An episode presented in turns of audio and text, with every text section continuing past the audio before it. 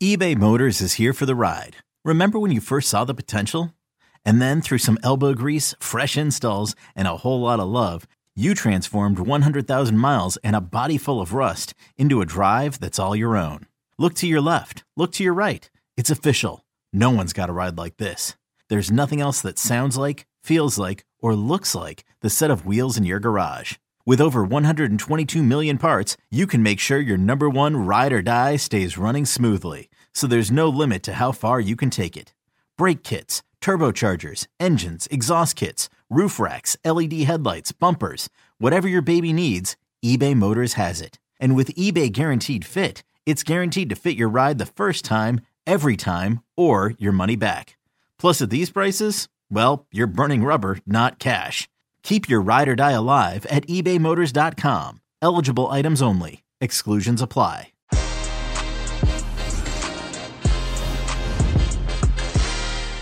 Hey everybody, it's KC Golazo time, and our weekend recap. We discussed the tight race in Germany as the Bundesliga heats up. We also discussed Serie A, La Liga, as Atletico Madrid leads still with 3 games in hand, but Barcelona is coming back. And of course, everything that you wanted to know about the FA Cup. We have Jimmy Conrad, Heath Pierce, weekend recap. KC Golazo begins right now.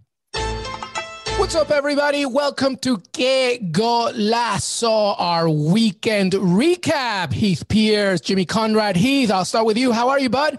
I'm doing good, man. I'm doing very good. That's all I'm going to say. I'm just doing very good. It's a good day. Good weather this weekend. Life's good. Well, that is so great to hear. And Jimmy Conrad, I presume you have the same energy as always. As Heath once famously said, my positivity brings him down. I'm going to try to over-positive Heath Pierce here and his wonderful mustache. If you guys can't see, you're missing out because it is something special. It is beautiful. I have some real Magnum PI here. It's beautiful. It's beautiful, Heath Pierce. Well done. Keep it, please. Bigote o muerte. That's what they say. I love it, and I want that on a T-shirt. Welcome, everybody, to KC Golazo Pod, our weekend recap. Of course, Jimmy Conrad, Heath Pierce, and we're going to break down all the action of the weekend, which includes, of course, the FA Cup, Serie A, La Liga, et cetera, et cetera. But we begin with the Bundesliga. Yes, we want to show some love to the German top league because the race, it is super tight. After Bayern Munich loses to Borussia Mönchengladbach were 2-0 down, and then they came back to win it 3-2. Borussia Dortmund with Erling Haaland fully back, they win really convincingly against RB Leipzig. Leverkusen drops points against Werder Bremen, meaning that the title race in the Bundesliga is crazy tight, boys. You got Bayern Munich with 33 points, Leipzig with 31 points, Leverkusen with 29 points, and Dortmund with 28, all having played 15 games. Jimmy Conrad, let's begin with you. This is a good, fun race. How do you see it? Any talking points from any of those matches or anything that we saw in Germany? Well, I want to start first and foremost that we had a 19-year-old American score a hat trick for Schalke, their first win in 361 days in the league. He scored. I mean, it's unbelievable. He scored a hat trick. Matthew Hoppe is his name. He has only played 5 professional games. So for him to have this type of performance for a club that has obviously a rich history and was desperately looking for a win was nothing short of incredible. Amin Harit, I think that's how you say it. Harit, their number 10 for Schalke, was fantastic as well. He had a goal and 3 assists. So really special performance from him. I wanted to give him a shout out right off the top because from an American perspective, we might have a new number 9 at our disposal. And we're looking for strikers that are consistent. So he's putting his name in the hat. There's something to unpack, and we can talk about that a little bit later. But I am really surprised that Bayern Munich, with a 2-0 lead, dropped 3 consecutive goals to Borussia Mönchengladbach, who were without Marcus Thuram, who's been suspended. And so I kind of look at Niklas Süle here from a defensive perspective. He tried to hold a high line when he didn't need to. He's given bad balls away that led to goals. I mean, fair play to Mönchengladbach for absolutely punishing them for those mistakes, but really unlike Bayern in so many different ways, again, showing their vulnerability out of the back, whether it's defensively or playing out of the back. So I don't know. I don't know what to take from that. I'm a Niklas Süle fan, but I just didn't think he had a good game. And now, as you said, it opens things up. And Borussia Dortmund, I think, is the team that are going to take the biggest advantage because they're the only team in the top six that actually won this past weekend. So that's going to give them a lot of confidence. Erling Haaland obviously scoring goals. Jadon Sancho now got 2 goals in 2 consecutive games. Maybe he's starting to round into form. So I'd watch out for Dortmund right now. Really disappointed with Leipzig, I'd say, with their performance. It was a big one for them, and they couldn't unlock Dortmund in any way. But, yeah, those are the big storylines for me.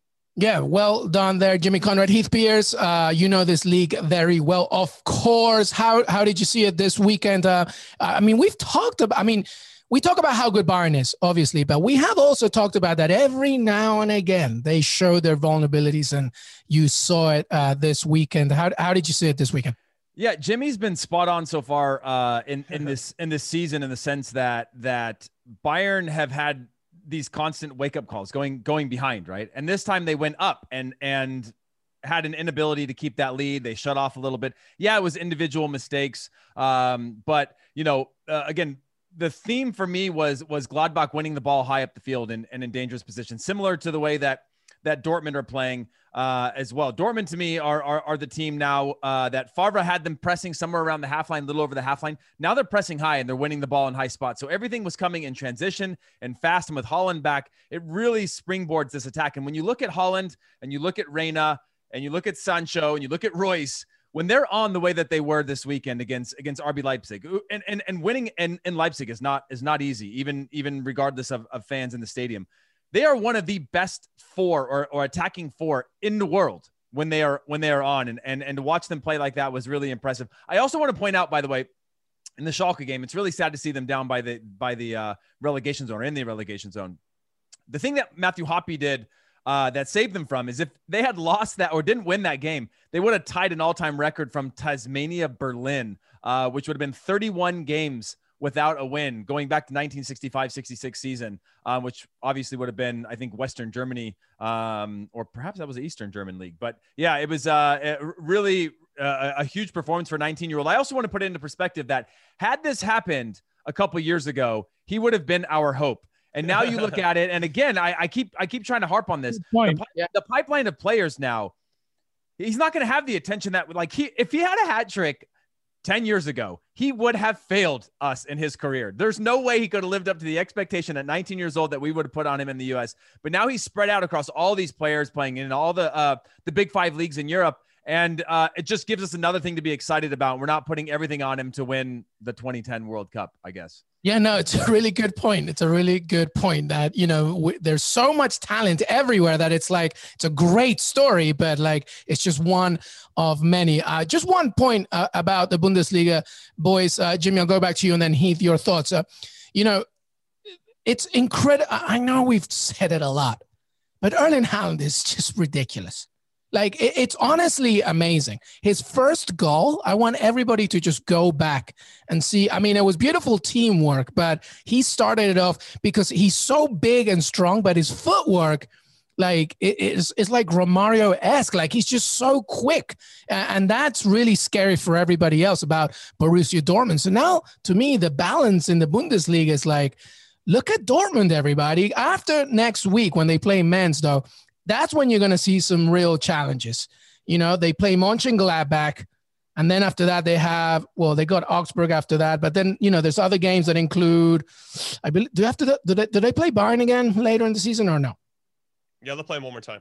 Well, so there's going to be a few more challenges for them, but I feel at the turn of this year now, Borussia Dortmund is the team that is doing some good things. I know we always say it, and then Bayern suddenly wakes up once again, but what would you say to now the title race in the Bundesliga, Jimmy Conrad and Heath, after you? Like, is it still Bayern's? Have they shown enough vulnerabilities to maybe say that somebody else? What do you think? I mean, come on, this is Bayern Munich's league to lose, even though they did drop the points against Borussia Mönchengladbach.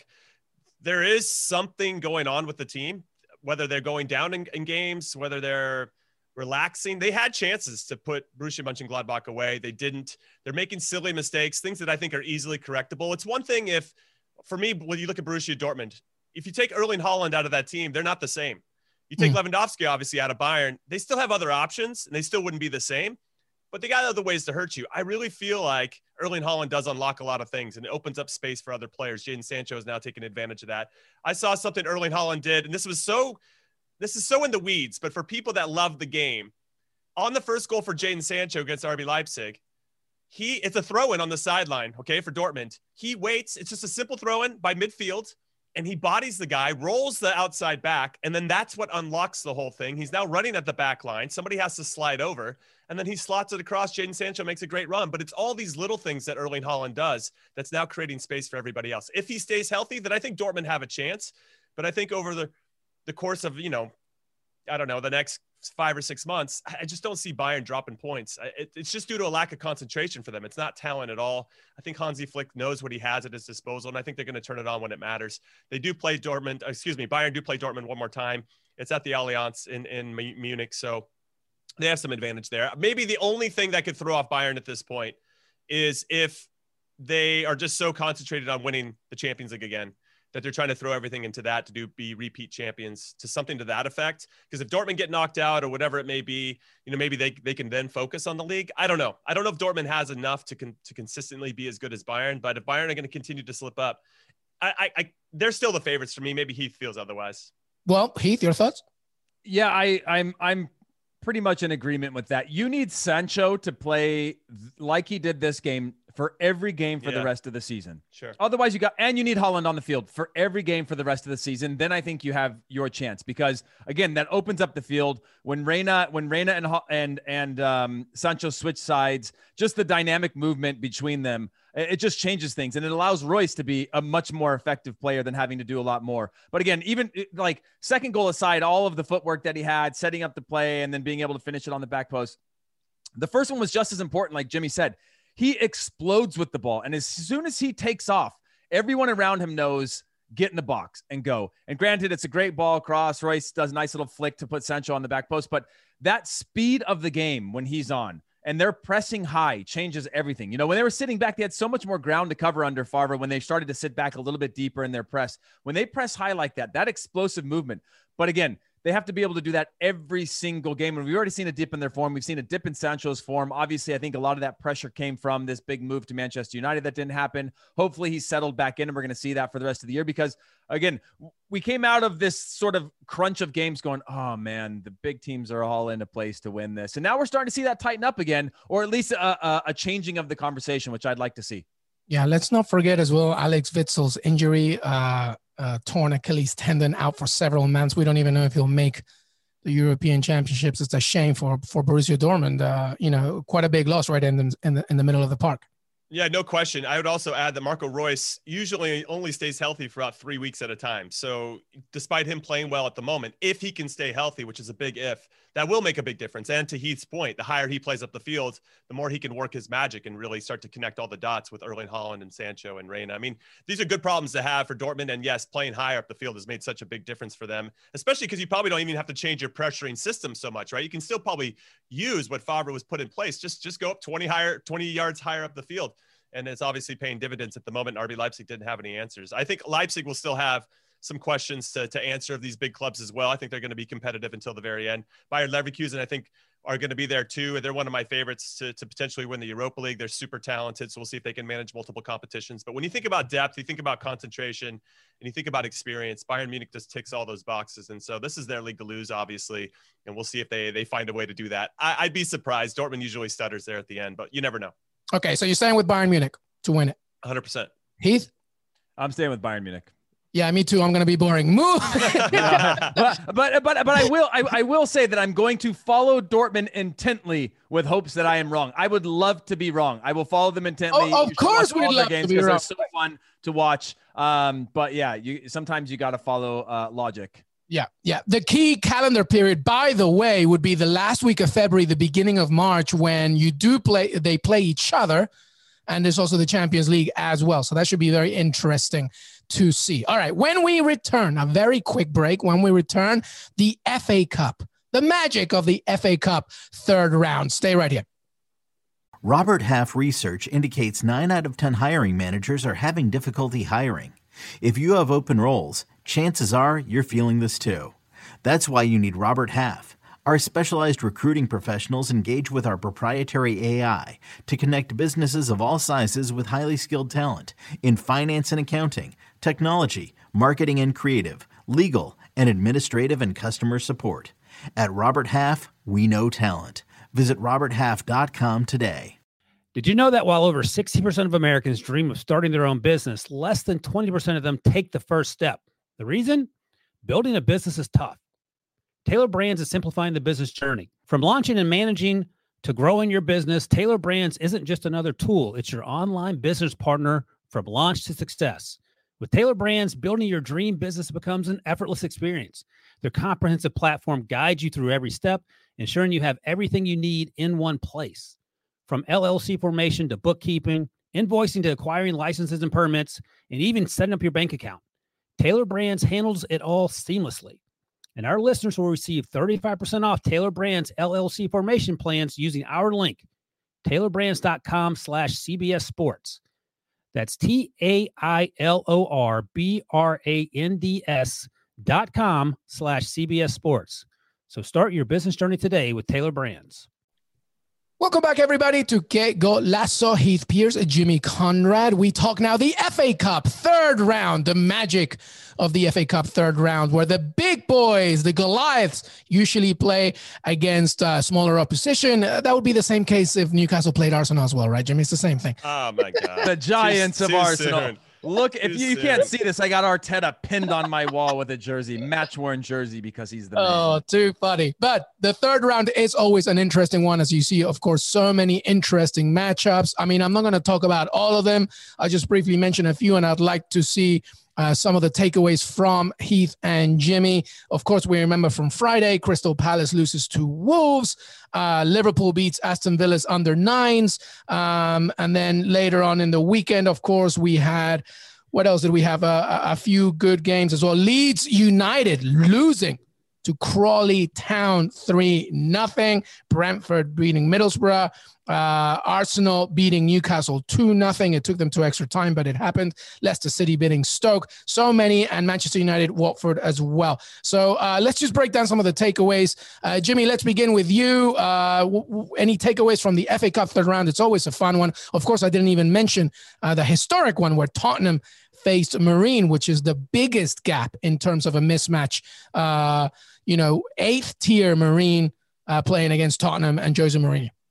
Yeah, I mean, Vinícius and Dele Alli looked good. Lucas looked, I mean, pretty much all of Tottenham looked good. They had a 16-year-old score for them as well, but Vinícius had a hat trick, so fair play to him. Marine, congratulations. There's a bigger conversation, I think, to be had at that division, because right now they're talking about non-league teams not having their seasons not count for 2 consecutive years. And that's a lot of hair is going up. A lot of people are upset about that, and they should be, because all of these players have been putting themselves at risk to play, you know, during all of this stuff that's going on with COVID, and now their season's not going to count. So there's a lot to unpack there, but let's just talk about the positives, and that's not Newcastle in the FA Cup third round. So here are some of the things that I thought were of note. I have them on my Post-its here. Love it. That's why, hence the phrase of note, Jimmy. So Kai Havertz and Timo Werner both scored for Chelsea. And yes, you can say whatever, the competition isn't great, but when you're under that type of pressure, like those two guys are in particular, hitting the back of the net, Kai Havertz had an assist as well on Werner's goal. It doesn't matter. As long as you kind of have that feeling and kind of re-engage with that, what that means and the pressure that takes off. Because yes, you finally did it. You scored. People will get off your back for at least a game. And I think that's going to be very helpful for Chelsea moving forward. Scott McTominay, I thought, was very good for Manchester United, scored the winner against, and he was the captain also in Manchester United's win over Watford. The big storyline from that game for me was Donny van de Beek, who hasn't started a game for Manchester United. They paid $40 million from Ajax. He's a fantastic player. If you guys can see the highlights of this, he's got this little 1-2, this little cheeky back heel to Juan Mata to unlock the defense, and it was sick. And I don't know how he can't get into the team. I mean, he must be balling these guys up in training day in and day out, but yet they can't find a place for him. And yes, I know that Fred and McTominay are kind of doing the dirty work for the team, and that's allowing them to get results, and it's hard to break that up. But still, Donny van de Beek needs to get on the field somehow in some way and get more minutes. Ronald de Boer, a famous Dutch player, came out and said that he needs to either leave the club or play more. Otherwise, he's wasting his time at Manchester United. So there's definitely some drama there from Ole Gunnar to figure out. Another thing that I have, I don't want to talk about the Arsenal-Newcastle game. I'm mad at Andy Carroll for missing a sitter. That's all I'm going to say there. Leeds lost 3-0 to Crawley. They got out-leadsed by another team. Somebody came at him with a ton of confidence, played their style, scored, you know, a couple fortunate goals, but still. that's interesting. I think a bit of an embarrassment for Marcelo Bielsa. It's one thing to get slammed 6-2 by Manchester United, but to get beat by a team that you shouldn't lose to is something different. And then outside of that, I thought Manchester City were excellent in their game against Birmingham. They scored.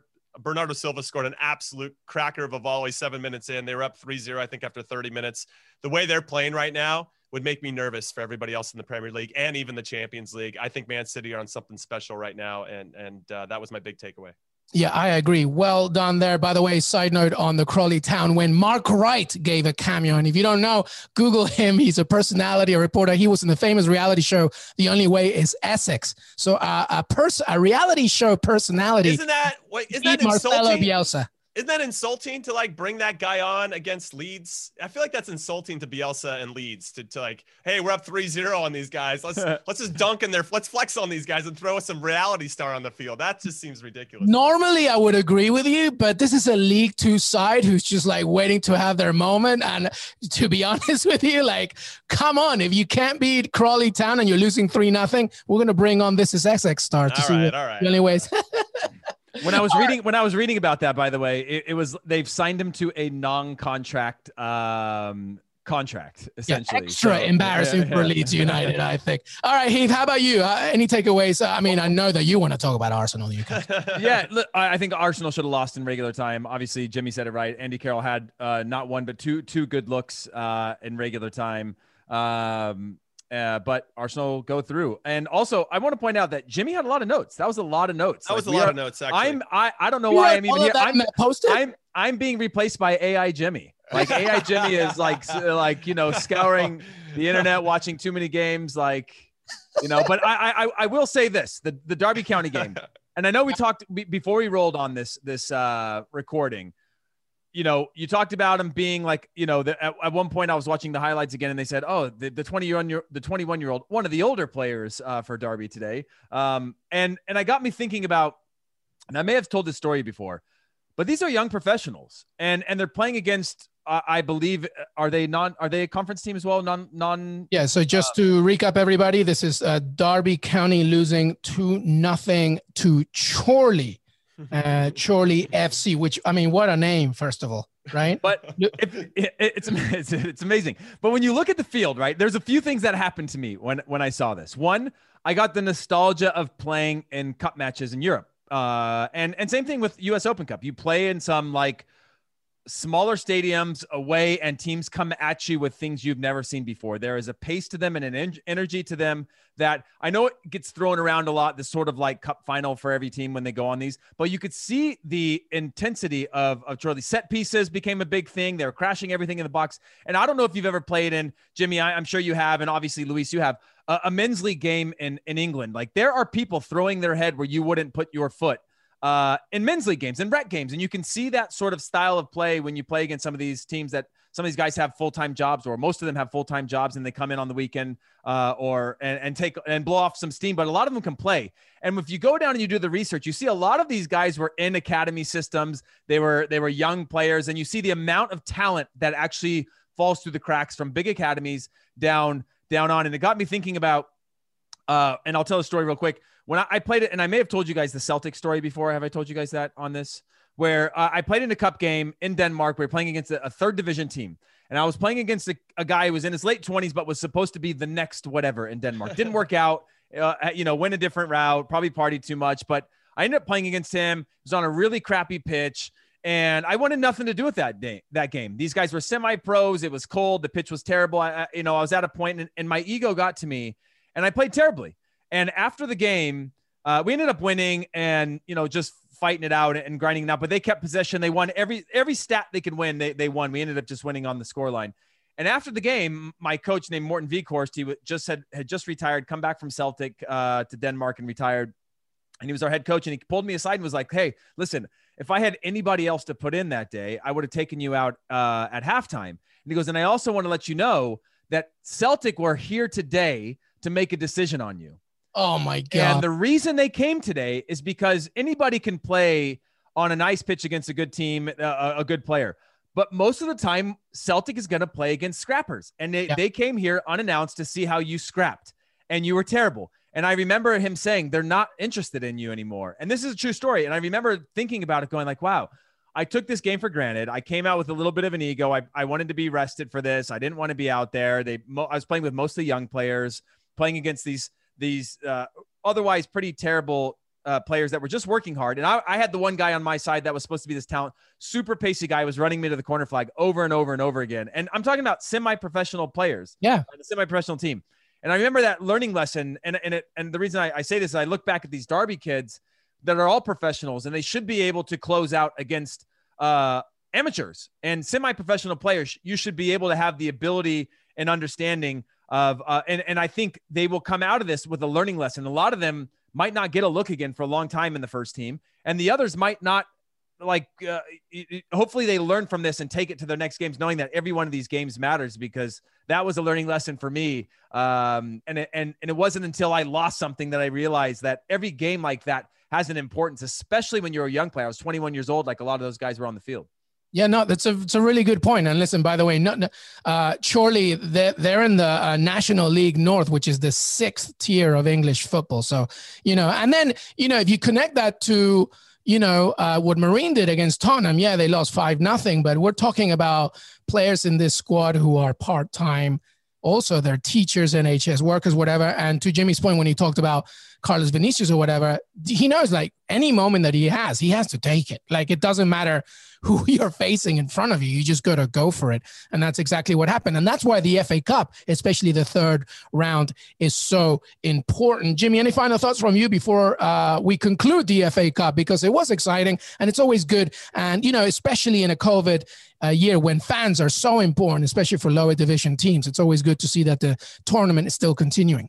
No, I know there was a big online campaign about raising money for Marine in particular, and they sold 20,000 virtual FA Cup tickets for that. So that's amazing. That's very cool, and I want to hat tip to anybody that did that online. That's something special. And then Heath, what were you doing, dude? That was an amazing story, and you totally blew it. Your whole career sucks now. You blew it. I'm a Rangers fan now, just so you guys know. Lifelong Rangers fan. That's why it was. I saw that guy up there with the Celtic crest, and I was like, I'm not going there. Oh my God. Hey, but my Jamie Carragher also became the sponsor for that game as well. Yep. Their previous biggest crowd was 6,000. Their stadium holds 3,100 or something like that, and they sold 20,000. So not that makes up for any revenue and things like that, because it is really, really tough time for lower division teams. But you know, a bright point is always nice to see. Yeah, absolutely. And that was the FA Cup. But before I go, I have to salute Aston Villa, whose under 18 and under 23 team played Liverpool. Jurgen Klopp, who complains all the time about not being able to rotate his squad, plays Liverpool's pretty much starting 11, and it was 1-1 at halftime, thanks to the next Jack Grealish, Louis Barry. So listen to me. Anytime Klopp complains about rotating time, I don't want to hear it. I don't want to hear it. He was playing 16, 17-year-olds, and he was like, oh, my God. He brings on Thiago Alcantara at halftime because he's worried about our under-17s. If this was like the 60s and this was 60s radio, Luis would have just sold these people to think that they drew 1-1. He only gave us the halftime score. Didn't give us. Yeah. And they finished 1-1 at halftime. You know, the young guys really put in a full performance, but I'm with you. I agree with you, Luis. That's what I tell people when we played Germany back in a friendly back at the Westfalenstadion. Hey, it was 0-0 at half. We played against Germany. Excellent game. You know, hey, you know what? It was also 0-0. 2009 Gold Cup final was 0-0 at half. You know, we tied at halftime. I've tied Mexico and won twice. So that's right. We tied at halftime and Liverpool won 4-1. Anyway, moving. Stay right here. After another break, we'll be rounding up the rest of Europe, including La Liga and Serie A. Stay right here. Welcome back, everybody. KC Golazo Pod Weekend Recap. Heath Pierce, Jimmy Conrad. Let's now walk around, move around, travel around Europe, and let's talk about, well, very quickly, Mauricio Pochettino got his win with PSG against Brest. I mean, aside from the fact that Moise Kean is looking good, and of course, slowly but surely, at least Poche gets his first win. And then now moving to Italy, Serie A. Really, really tight once again. A few good results, including Roma-Inter, ending 2-2 in that one. Let's talk about the game and a few other storylines from Italy there, Jimmy Conrad, because you had your we had some betting tips on this one. How'd you do on that one? That's a good question. I don't even have that sheet up. I just try to, I give you guys the bets and I just hope the best for you guys, but I'll take a look at that while Heath's talking at some point. I think you said both teams would score. So I think that's definitely what happened. I did. I want to say that I had the draw in Roma versus Inter because I didn't think anybody really had the advantage. So I'll have to look that up so I can really sound smart once again, as I do. But that was a fantastic game, Roma versus Inter. I thought the draw was a fair result. I thought Paul Lopez in goal for Roma in particular made some huge saves, and they did enough. I mean, if you guys saw the last 10 minutes of that game, you would have thought Roma was dominating this whole thing. They had 10 shots in the last 10 minutes, finally found the equalizer to make it 2-2. Inter, very similar to some other clubs around the world, seem to, maybe even like Borussia Mönchengladbach-esque, or Bayern Munich a little bit too, where they just have these lapses in concentration. And right now they're getting punished for those lapses, and they're not finishing out games. They're not closing out games. So a big draw for them. Both of these teams now second and third. Milan, the other Milan team, AC Milan, did the business against Torino. Rafael Leao scored yet again. That player is unbelievable. What a player. Zlatan's on the bench. He's back into the team now, so that should give them a big boost. But now they're on top of the table by 3 points. It's great to see. Atalanta won again. No Papu Gomez, no problem. Another shout-out to Gasperini, the manager. They've scored 7 goals in their last 2 games this past week. They're firing on all cylinders, and now they've moved up to fourth. So that'll be – it's crazy time in Serie A as well. I mean, that's as wide open as I think the Bundesliga is feeling at the moment. So I'm excited to see how the rest of this season plays out. Yeah, and as we speak, by the way, Juventus is 1-0 against Sassuolo, who have 10 men after a red card. There's 30 minutes left in that one. So by the time you listen to this one, we'll see what the result is. But if Juventus are held against Sassuolo, then that is big news for the teams above them, including, of course, both Milan, Inter, etc. Heath, any talking points from Serie A? It's still tight. It's still good. It's still interesting as we, enter the middle of January. Yeah, only that Inter and Juventus are playing soon on the 17th, which I think is has huge implications. Again, the Juventus Sassuolo game has also big implications for Juventus, right? They have been the easiest storyline over the last decade or so in Serie A, and now find themselves 9 points back or around 9 points. I don't know the exact number, but if they're not able to get the 3 points today, that really does change things. And then, the storyline stays consistent, which is Inter Milan and AC Milan are battling this out with almost the exact same records, other than Inter having 2 losses. And also important that AC Milan, after losing to Juventus, have bounced back in the way that they have by being able to sort of get back on pace with a 2-0 win over Torino. So I think a lot of this is going to come down to Juventus, of whether this is going to be a 2-horse race. Roma, I think, are in it. Atalanta, again, are back to scoring kind of in the ways that they had with Ilicic, Zapata, Muriel, all the usual suspects that were scoring a lot of goals before. But just an overall exciting moment right now in Serie A that hopefully stays tight for us fans for a little bit longer. Yeah, and as we carry on the season, it's very much like the Bundesliga and even the Premier League. They're getting tight up there. Let's move to Spain because... Wait, go ahead. We go, though. No, I got to jump in here because I'm looking at this Juve game. Weston McKennie got subbed out in the 19th minute. Hopefully he's not hurt. I don't really know too much about it. And Sassuolo just scored. I know we're in the middle of this podcast, but I have to tell you it's 1-1 right now, which does change Juve's potential result in that one, which obviously can change the reflection of the table. But I did want to bring up the schedule just so everybody knows. Lazio plays Roma, which is a crazy derby, right? That's on Friday, and then Inter play Juve, and then you have Milan playing Atalanta over the next 10 days. I mean, it's really going to be popping off in Serie A. I just wanted to shout it out. Let's talk about Spain, Luis. No, I think it's a really good point, and I'm so glad you just did that because, and this is what, the listeners are here for. Right now, apparently it's a muscular injury that Weston McKennie came off in the 18th minute. Okay, we still don't know the certainty of that. And Paulo Dybala also came out of injured as well. So this is not good for Juventus as they look to try and catch up to the teams above. But stay in tune, of course, with both Dybala and, of course, Weston McKennie. Hopefully the injury is not as serious. He did just walk it off. He didn't need a stretcher or anything like that. So, we'll just have to stay on tune on that one. All right, Heath, were you about to say something? Only that it's sad that we keep sending Americans to the clubs at the end of their dynasties. We've got guys at Barcelona. We got guys at Juventus, Bayern Munich. Come on, let's go. We need guys going into these, their best moments on the back end. It's not good for us. Yeah, it's such a shame. Hopefully that will change very soon. All right, let's move to Spain, La Liga.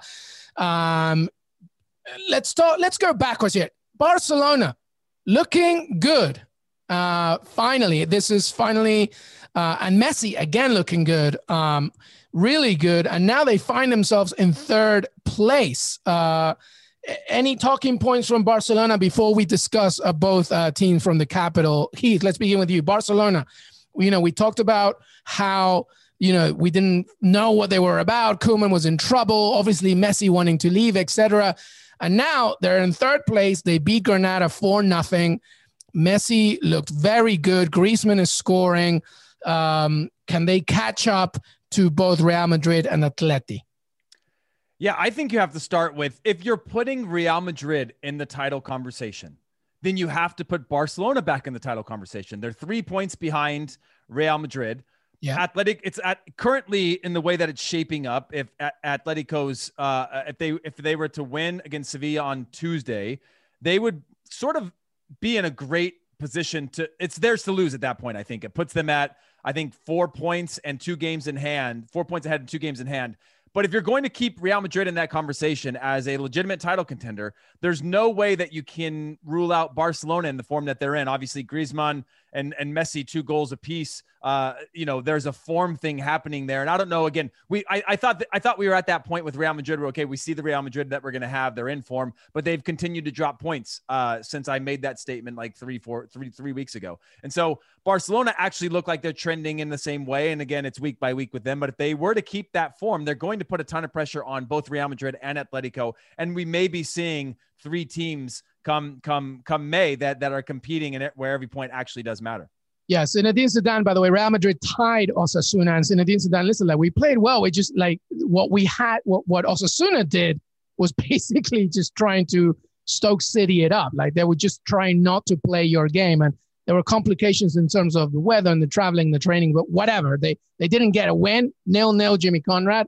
Atleti, obviously, at this point, have 3 games in hand, but Barcelona, third place. And to Heath's point, if you're going to talk about Madrid, I guess you now have to talk about Barcelona because they're in third. Yeah, Messi's off to his second best start of a calendar year in his career. He's got 4 goals. Crazy. Yeah, and 3 assists in his last 3 games. Absolutely just tearing it up. And a lot of people are noticing that he's smiling. There's a smile back on his face. Now, I don't know what that break did, or now that it's January, he's allowed to talk to other teams. Maybe he seems at peace. Whereas before he seemed like, and you can see it with normal people, people that you're close to, right? People that you study a lot or just around, you can tell when they're stressed and you can tell when they're relaxed. And he all of a sudden comes out of this winter break, wasn't a very long one, but he got one, and he looks relaxed and he looks like he's enjoying himself. I don't know what that got unlocked for him behind the scenes. Maybe he's already agreed to terms somewhere else. I don't know. I'm speculating here, as we do here on this podcast, but he looks like he's having fun, and that's making a big difference. Griezmann is playing well. Ousmane Dembele looks like a new signing. And when he's healthy, when you think about Griezmann, Messi, and Dembele as your front 3, that's pretty formidable. If all those guys are playing at their highest levels, and then you got Ansu Fati, who'll be at some point rounding back into health. Pedri looking good as well. Trincao is going to get his minutes, and then you got De Jong and pulling the string. I mean, it's all kind of starting to shape up. And even though they were under a lot of stress and criticism, as they should have been, given all the talent they have on their team, they're starting to find some good form. So yeah, I think you have to put them into the title contenders. But I will say, I want to give a shout out to Sevilla. They're on 16 games. Madrid and Barcelona are on 18. They just beat Real Sociedad, what's going on with Sociedad? La Real, dude, they've won 1 out of their last 12. It's a complete free fall over there. We were just talking about how they maybe had a chance 5 or 6 weeks ago, and they got no chance now. And so, this is why the playoff system's better, Jimmy. You have something to play for all year, you're not going to win the title. Here we go. Let's take some games off and drift down to mid-table and enjoy yourselves. No stress, more time. Oh my God. It's crazy. But Sevilla, Julen Lopetegui rightfully got a new contract. He's doing very well for them. They're into the Champions League round of 16 against Borussia Dortmund. That's going to be a good 2-legged affair. They're on 30 points. They're only 4 points behind Barcelona in third, but they have 2 games in hand. So I think Sevilla needs to be kind of thrown into the conversation, as well as maybe not title contenders, but at least going to be a pain in the butt for a lot of these clubs. And I don't think this is a sure thing for Atleti. They still have to go get those points. Just because you have games in hand doesn't necessarily guarantee you're going to win anything. But the fact that they've only given up 6 goals in 15 games is next level. And that is Diego Simeone at his very best. Yeah, absolutely. By the way, that Sevilla Real Sociedad game was insane. Sick. What was it like? 4 goals in the first 15 minutes. One of them was One of them was a great own goal by Diego Carlos. He like chipped him from like 25 yards out. I wanted to say real quick, Luis, for anybody listening, if Jimmy and I had been given a full season together at Chivas USA in 2011, you would have seen the same very similar goals against average. But, I agree. 100%. You know, but it wasn't to be, you know, it wasn't to be. I was injured after 2 games. I had to retire, but yeah, but that's true. Not if Celtic scouts were watching, Heath. Yeah, that's true. That's true. I mean, we would have been on the same team. I just would have been on the bench. And Jimmy would have been holding down the fort. Oh my God. All right. This is probably a good place for, we have a question from our friends, our Madrid zone, a fan-based Real Madrid account, you know, asking about all the youth, all the youngsters that Real Madrid have. Obviously, I'm presuming that we're still talking, of course, about Vinícius Jr., who's only 20 years old, Rodrigo, who out of all the youngsters that Real Madrid have, who do you think are you looking for to have the brightest future? I mean, Martin Odegaard's still only 22. I know that we know a lot about him, but he is only 22. That's crazy, man. That's insane. So any of them come to mind? Let's start with you, Jimmy. Anybody Real Madrid from the young perspective? You know, it's also a good question because this Real Madrid side is not getting any younger. I think for me, I guess it depends on where we cut the age, right? Is it under 23? Maybe I'll just use that as let's use that as the standard. I think Fede Valverde will probably be the most valuable player for them moving forward. I think he is gained a lot of experience already. He's playing with and, you know, in next to some of the best players in the world. I think he's going to learn a ton from Casemiro, who's got a lot of mileage on his legs, Toni Kroos, Luka Modric. I think Fede Valverde is going to probably be the most important of the younger players. Will he be the one that scores the goals and all that? Probably not. But in terms of what he brings to the table and how much ground he's going to cover for many years, I think he'll be the most valuable. There is something to be said about Rodrigo and Vinícius Jr. I feel like they have something special. Though it doesn't seem like the players like playing with Vinícius Jr. He seems to be very a bit of a ball hog, I think. He's like that one player you have on your men's league team. You're like, God, maybe we can just not play with him this week because I think we'd all enjoy the experience a little bit more. And I think that just comes with age. You know, you mature a little bit. You start to get a little bit more responsibility. And I'm hopeful that that's what will happen for him. But that's a sense I get when I watch him.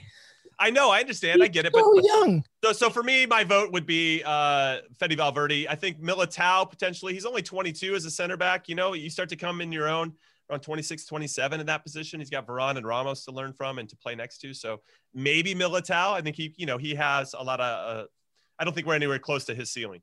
Yeah. How about you, Heath? I mean, we also Kubo as well, right? He's young. He's on loan right now. Or did he come back? He went somewhere else, I feel, Kubo. But he's also another one. Any youngsters from Real Madrid, Heath, that you feel? Yeah.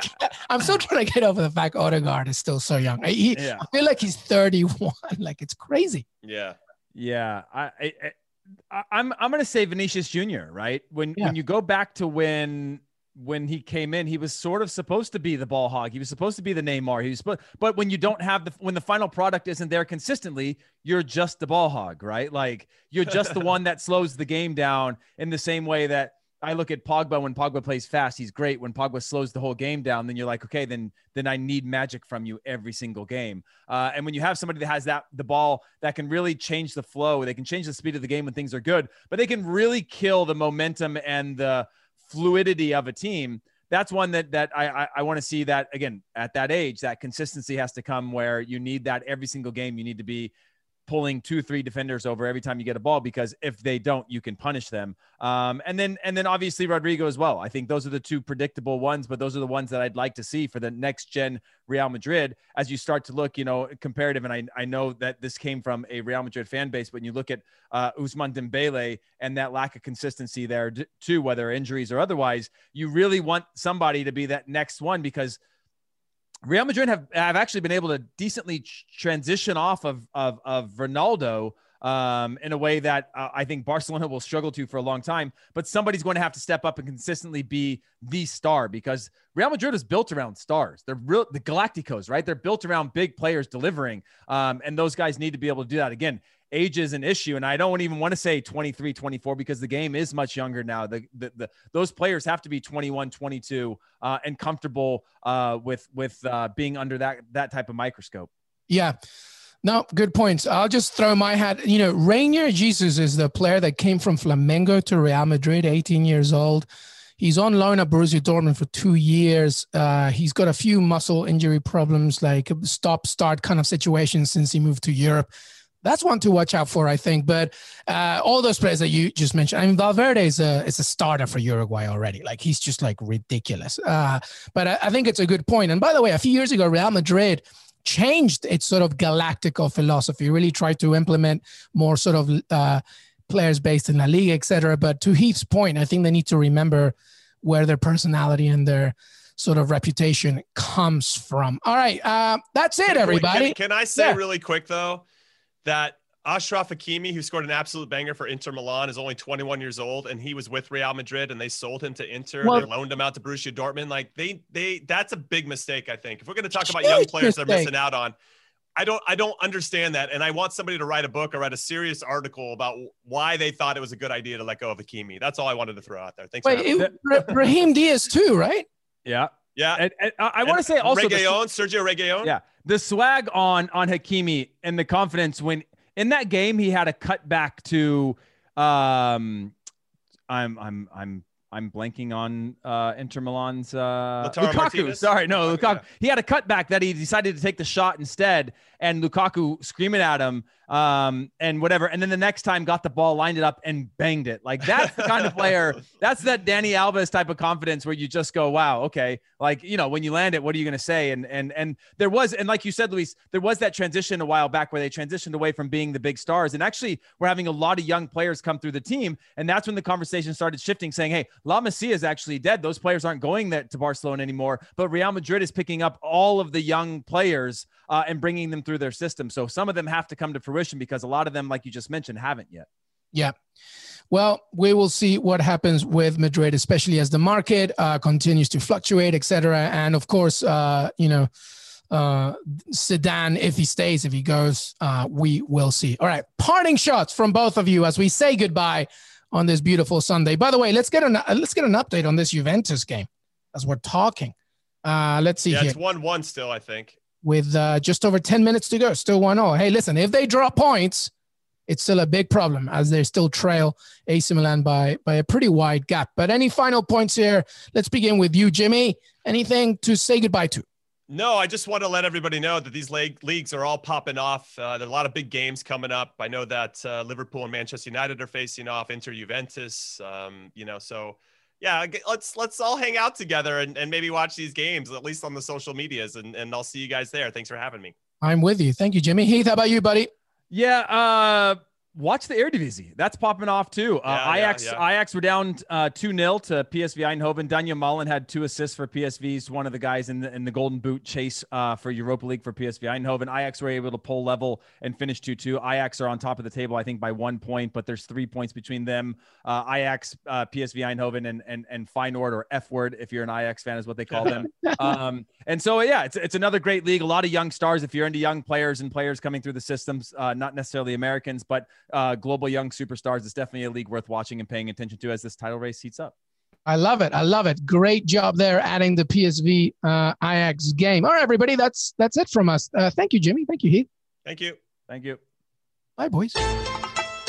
I want to thank Jimmy Conrad and Heath Pierce for joining me today. Don't forget that you can follow us on Twitter on Que Golazo Pod. Listen to us on Apple Podcasts, Spotify, and Stitcher. And guess what?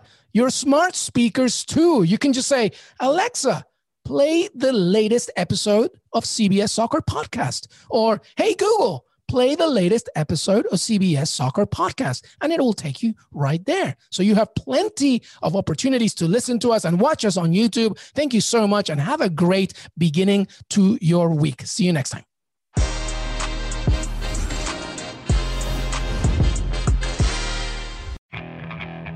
Okay, picture this. It's Friday afternoon when a thought hits you. I can waste another weekend doing the same old whatever, or I can conquer it. I can hop into my all-new Hyundai Santa Fe and hit the road. Any road. The steeper, the better. Because my all-new Santa Fe is available with H-Track all-wheel drive, so I can hit the trail without a worry in the world. Heck, with 3 rows and best-in-class rear cargo space, I can pack the whole family in with all our gear. We've got available dual wireless charging for our phones, so we'll never lose touch with civilization, and we won't lose touch with the primordial power of Mother Earth. So which is it? Waste the weekend or do something a little more epic? And conquer it in the all-new Hyundai Santa Fe. Visit HyundaiUSA.com or call 562-314-4603 for more details. Hyundai, there's joy in every journey.